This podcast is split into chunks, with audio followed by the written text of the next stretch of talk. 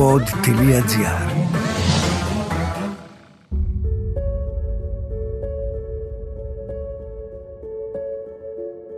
Στις 18 Γενάρη του 1992, στο Γενικό Κρατικό του Πειραιά και στο Μεταξά, φτάνουν το ένα μετά το άλλο θύματα δηλητηρίασης με φρικτούς πόνους στο στομάχι και την κοιλιά.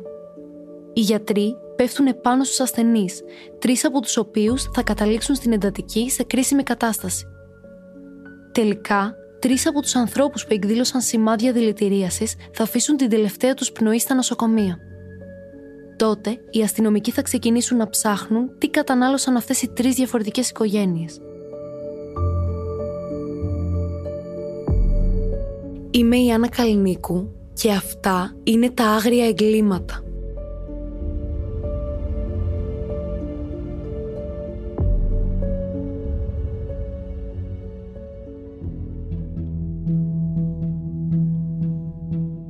Στο νοσοκομείο είχε μεταφερθεί η οικογένεια Μουστοπούλου που αποτελούταν από τον Θεόδωρο, την Ελένη αλλά και τον γιο τους Κώστα. Στο σπίτι της οικογένειας φιλοξενούνταν οι ομοεθνείς από το Καζακστάν, Γιάννης και Σουλτάν Μουραπτάνγεφ, οικογενειακοί φίλοι των Μουστόπουλων. Η οικογένεια έμενε μέχρι πρότινο στη Ρωσία και είχε πριν λίγο καιρό μετακομίσει στο Περιστέρι. Την ίδια σχεδόν στιγμή, στο νοσοκομείο με βαριά τροφική δηλητηρίαση, μεταφέρεται και η Ειρήνη Κλιματσά μαζί με τον νεαρό της γιο Αντώνη. Ζούσαν και εκείνοι κοντά στους Μουστόπουλους. Σχεδόν όλοι βρίσκονται σε κρίσιμη κατάσταση και κάποιοι μάλιστα θα πρέπει να εισαχθούν σε μονάδες εντατικής θεραπείας χωρίς να είναι βέβαιο ότι θα επιβιώσουν οι έρευνες της αστυνομίας ξεκινούν και στα σπίτια των οικογενειών Μουστοπούλου και Κλιματσά βρέθηκαν τηγανόψωμα από τα οποία είχαν καταναλώσει και οι 7 άνθρωποι που βρίσκονταν στο νοσοκομείο. Η ζύμη από την οποία παρασκευάστηκαν τα τηγανόψωμα, αλλά και τα ίδια τα τηγανόψωμα, στέλνονται στο τοξικολογικό εργαστήριο του Πανεπιστημίου Αθηνών και εξετάζονται.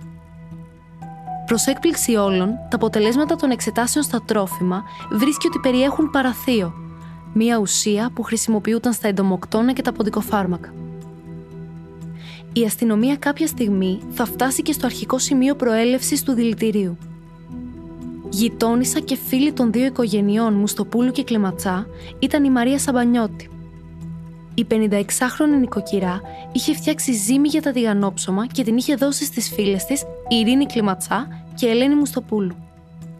Εκείνες με τη σειρά τους έφτιαξαν τηγανόψωμα και λίγες ώρες αργότερα όσοι είχαν φάει από αυτά άρχισαν να έχουν φρικτούς πόνους και κατέληξαν στο νοσοκομείο με βαρύτατα συμπτώματα τροφικής δηλητηρίασης. Μόλις η αστυνομία επιβεβαίωσε τη διαδρομή που ακολούθησε το δηλητήριο για να φτάσει στα σπίτια των θυμάτων, κατευθύνθηκαν στο σπίτι της Μαρίας Σαμπανιώτη. Από εκεί συνέλεξαν τη ζύμη που η Σαμπανιώτη είχε κατασκευάσει για τη δική της οικογένεια. Όταν όμως το υλικό εξετάστηκε από το τοξικολογικό εργαστήριο, τα αποτελέσματα έδειξαν ότι δεν περιείχε παραθείο. Το ίδιο ίσχυε και για το αλεύρι που της είχε στείλει η οικογένειά της από το χωριό, το οποίο ήταν επίσης καθαρό.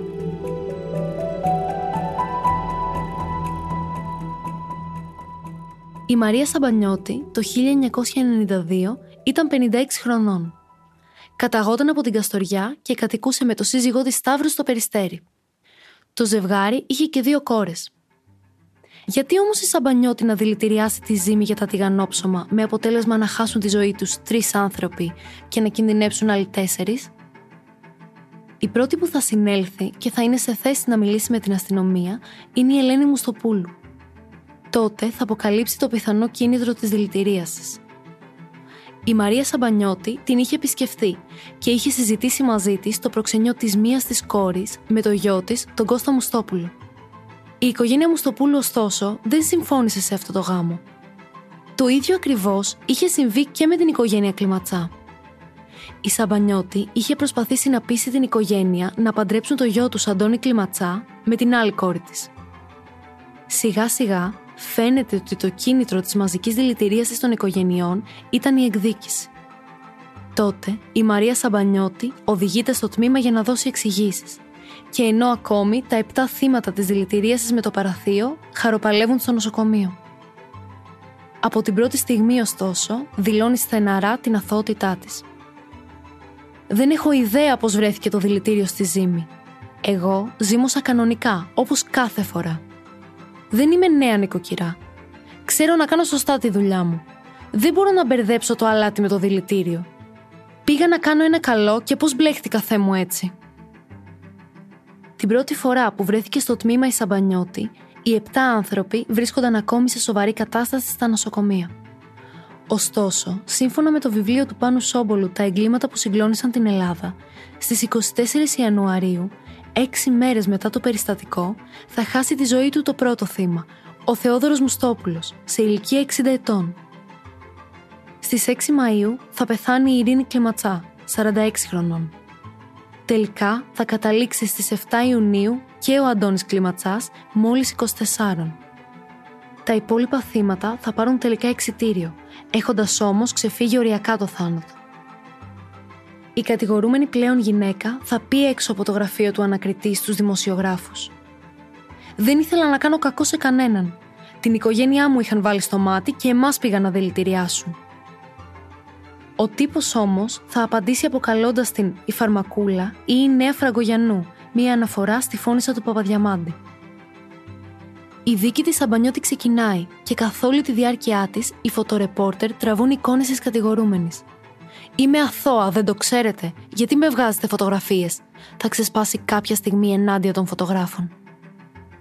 Στην απολογία της θα πει: Τη ζύμη την είχα φτιάξει από το πρωί για να ψήσω ψωμί για την οικογένειά μου.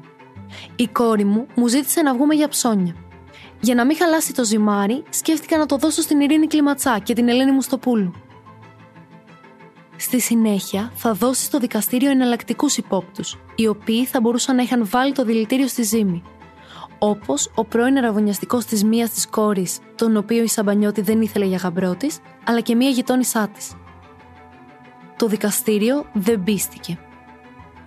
Λίγο πριν την ανακοίνωση της ποινής της κατηγορουμένης, ο εισαγγελέας της έδρα θα πει: Μετά την άρνηση των οικογενειών Μουστοπούλου και Κλιματσά να συμπεθεριάσουν, έσπασε τα μούτρα της.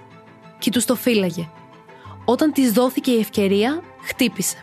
Την έτρωγε το σαράκι της αντεκδίκησης. Έψαξε και βρήκε φάρμακο.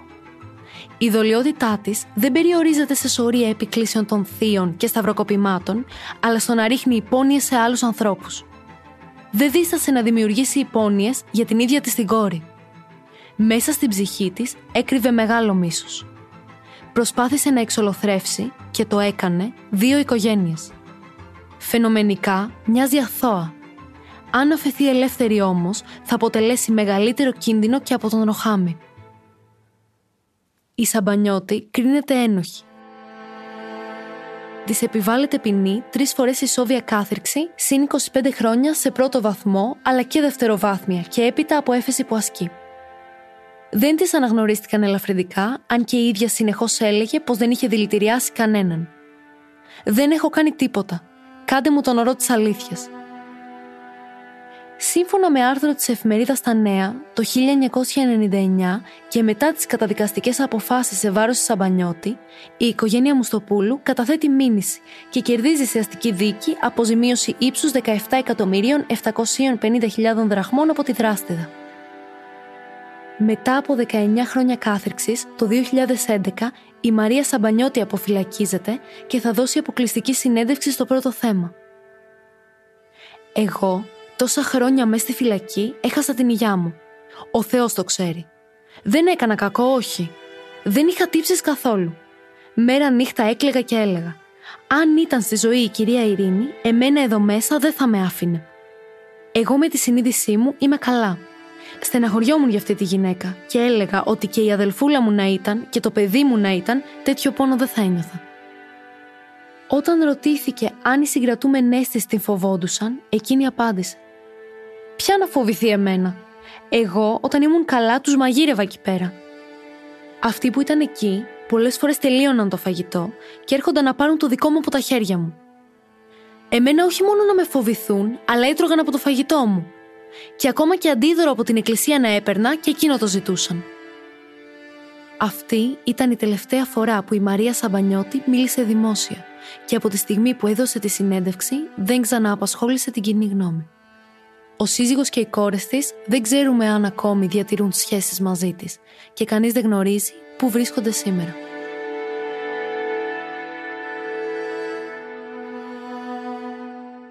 Είμαι η Άννα Καλινίκου και αυτά ήταν τα άγρια εγκλήματα. Μία παραγωγή του pod.gr.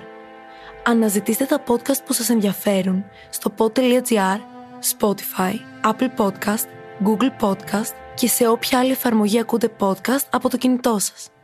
Για αυτό το επεισόδιο συνεργάστηκαν Επιμέλεια Ερατός Ρουφίδου Ηχοληψία Μοντάζ Νίκος Λουκόπουλος